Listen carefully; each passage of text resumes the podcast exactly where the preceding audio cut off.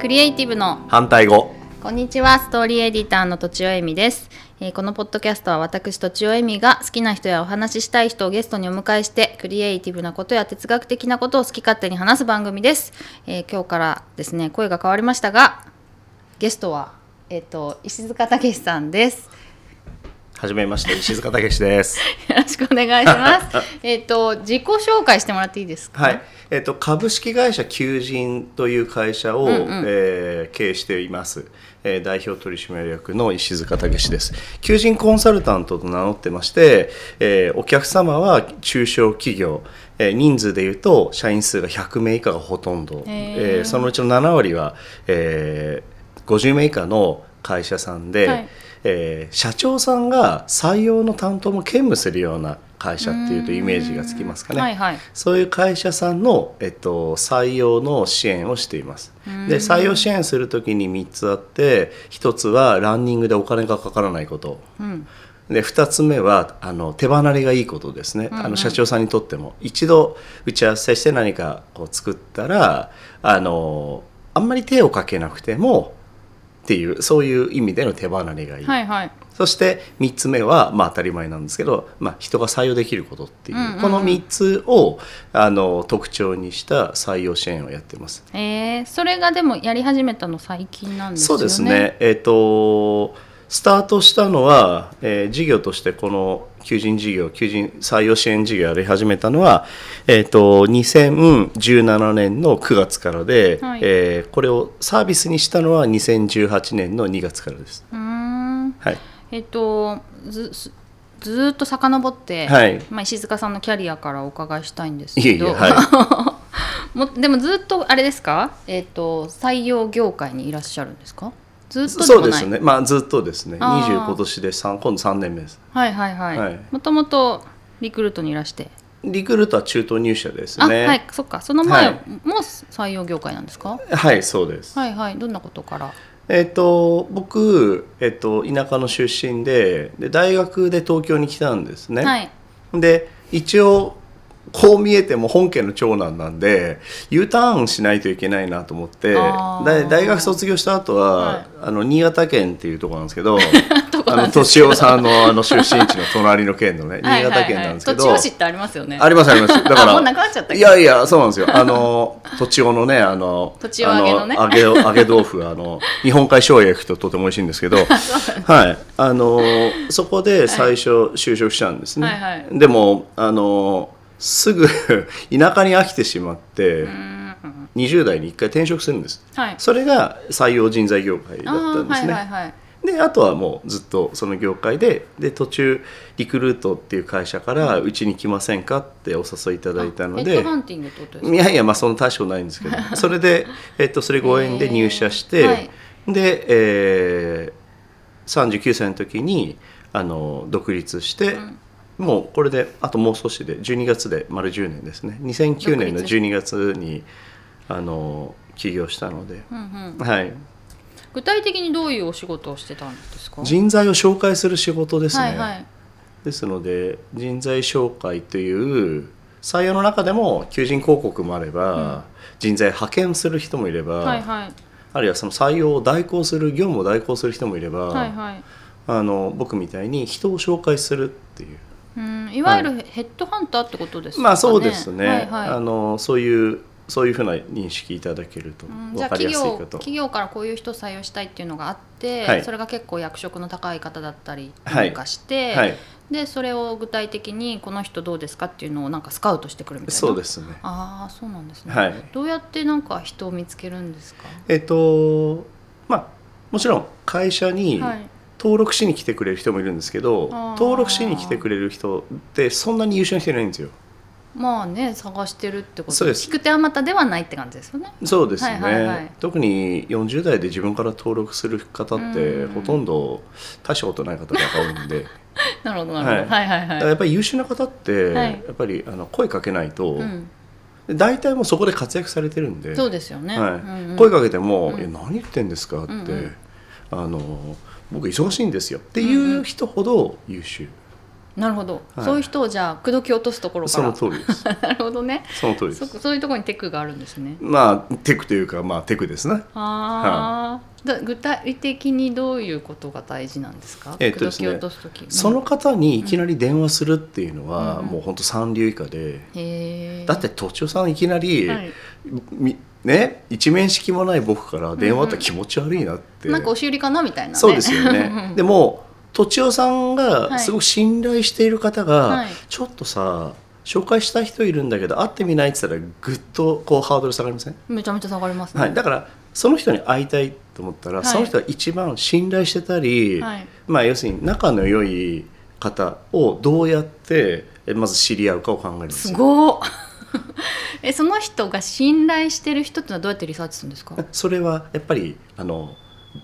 人脈術つなぎの術っていうのがあ って術なぎの術そうはい術 そう習得するの大変そうですけどそうまあ大したこともないんです けどあのやっぱり人脈を大事にしていくと、その人の知り合いのまた知り合いのって続けていくとへーなんと7回やるとアメリカの大統領まで行くんですよあ理論聞いたことありますそう、はいはい7回紹介で、うんうん、誰にでもいけるとその通はり、いはいだからもうあの今のアメリカの大統領に会いたいなって思ったらあの7つ仲介要するに経由すれば会えます理論上ねはいはいはい数学上はいはいでもその理論上とその実践と違いますよねうんなんでも、うんうんあのあ大体会えましたえー、だいたいど、探せるもんですかそうですえー、人に聞いたりとかしてそうですね単純にはあうのんで僕いつも会いたい人リストを当時は持ってましたカバンの中に、はいはいはい、はい、そこに大体少ない時で二十数名多い時でやっぱり50名近くの会いたい人リスト、うーんうん例えば某会社の会長にどうしても会いたいって、はいまああのまあどちらかというとそれはあの人材でもね分かんないんですよ特にあの経営者をプロでやってる方って、はい今経営してるけどその人を口説き落とするかもしれないし、はいその人の会社に営業して求人を受注するかもしれないっていうだああはいから求人を受注しに行きながらいやー実はみたいな話が出てくると、うんもちろん狙ってるんですけどこっちはどこかね、はいはいはいそれ想定してるんですけど「え都庁社長えなんせねまあそんないろん感なじが種がそうそうそうそうそう、なるそほのどね通りその通りです、 いきなり会いに行けるもんなんですか、まあ、えっと営い業ってことで行くいきなり会いに行ったら負けなんですよね、はいはいはい誰から紹介をしてもらうかっていうのがもう大ー事んなるほど結局だから当時ははそうですだからあの例えば今日とちおさんっていう人とすごいとちおさんはすごいネットワークをお持ちでうんうん都庁さん一つお願いしてもいいですか?」って「うん何でもいいよ本当です ね都庁さん約束ですよ」って言うと、はい机から会いたい人リスト出すわけですよはいはいはいで大体それがね形になってる人ってほとんどいないんですよ会いたい人リストそがうですか口で言うんだったら誰でもできるじゃないですか、うんうんじ事前準備して、うんうんコンマ何秒で、うんね間合いとともにパッと出てくると相手もやられたなって確かにそうするとあの「あーすごいね」みたいな、はいはいはいそうするとあ「この人とこの人あの知ってる紹よ介できるよとこの場で電話してもらえますか?」って当時はえね、えー、うんうんうんうん推年を社長しが強いこの場でお電話していただいていいですか?」っては「いいやいいよ」って怖い色がそう、はいはいそれで電話して「はい、うんはい」っつって変わってもらって、はいはい何百回やったかわかんないこれ何百回とかもっとですねへえそれがじゃあ営業トークっていうか呪術呪術なそう です呪術なんそうですそうやってこう人のこう、はいつながりを増やしてったのうんうんが当時のヘッドハンター時代ですね、うーんじゃあ誰に会うにも知ってる人からそうです紹介してもそうらでうす誰からこう行こうかなってなるほどね、でどうしてもやっぱりねあの難攻不落の山があったんですけど、はいあの基本的には全全部登りました登りました、はい あの4回4回5回6回いろんなルートからトライしてダメだったけど、はい某牛丼チェーンの会長とか、へーとうとうここから上がったぞってへー会長室行った時はって思いましたけどへねーやっぱりだからアポイント取れたよしみたいなへー何を騒いでるんだろうあの男はみたいなねフロアで当時すごい単純な疑問なんですけど、はそういうビッグな方に会うのって、はい怖くないんですか、全く。えーいもともとうん最初はもちろんはい気が引けますよね、はいはいでもね人間何でも慣れられるんですよ、ああなるほどなるほど、うん、じゃあそこはぐっと頑張ってるうちにうん、そうですね。あの良質転換、量から質へ転換ってよく良質転換って言うけど、んはい、量こなしてるとだんだん上手くなっていくんですよね。はい。だから別にどれぐらいで大丈夫になりましたかいや一年もかかりません。そうなんですね、それはどどれぐらいのペースですごい人に会うんですかえっと僕一日多い時は7アポ8アポありました。へえもともとは全,、全員にすごく緊張してたってことですか最初は最初はまず7つも8つも入らないんで、あはいはいはいはい、スカスカしてるんですよ。うんうんうんうんだから当時の僕の指標って一日何人会社の社長に会うかだけでした。うーんでそれが多いと今日は結構その密度の濃い一日だなっていうかはいはい、なるほどね、は私今でも緊張しちゃうんですけど量が足りないかなんかやり方が足りないんですよまあねそれかあんまりそういう仕事が好きじゃないかえその社長さそうなのかんな社社長とか経営者っていう人種に会うことにあんまり興味がないのか、えー、いや楽しみではありますけどねそうですか単純に緊張しちゃうから、どっちかだと思いますはいはい、なるほどなるほど、はいはいえっとそれで独立はいされたきっかけとか、はいどうん、聞きたいんですけど僕中途入社だったんで、はい全く独立企業志向ゼロだったんですよむしろうーん出世志向が強くて、へーだからもう自分で言うのもなんだけど、うんうん割と模範優等生サラリーマンをやってましたへね、ーそれももちろんあのちゃんとあの意識してねはいはいはいだからまず割り切って上司になった人の好みをつかむ、すごい そう好きとか嫌いではないあごめんなさいあの正しいとか正しくないではない、はいはいはい好きか嫌いかどんなことをするとこの上司の人は好きなのかへーどんなことをするとこの人は嫌だと思うのかってことうんをうんまず最初1ヶ月じーっと観察してで好きなことだけやるへー。それ3ヶ月もやってたらもう何でも「石ちゃん石ちゃん」って呼んできますよね 石ちゃんああまあほらリクルートってあの全部あのニックネームで呼ぶから、あーそうなんですね、うん、都庁部長になってたって振り向いてもくれないからうーんうん「どっち?」とか、はいはいはいそうそうそうそんな感じ。へーうん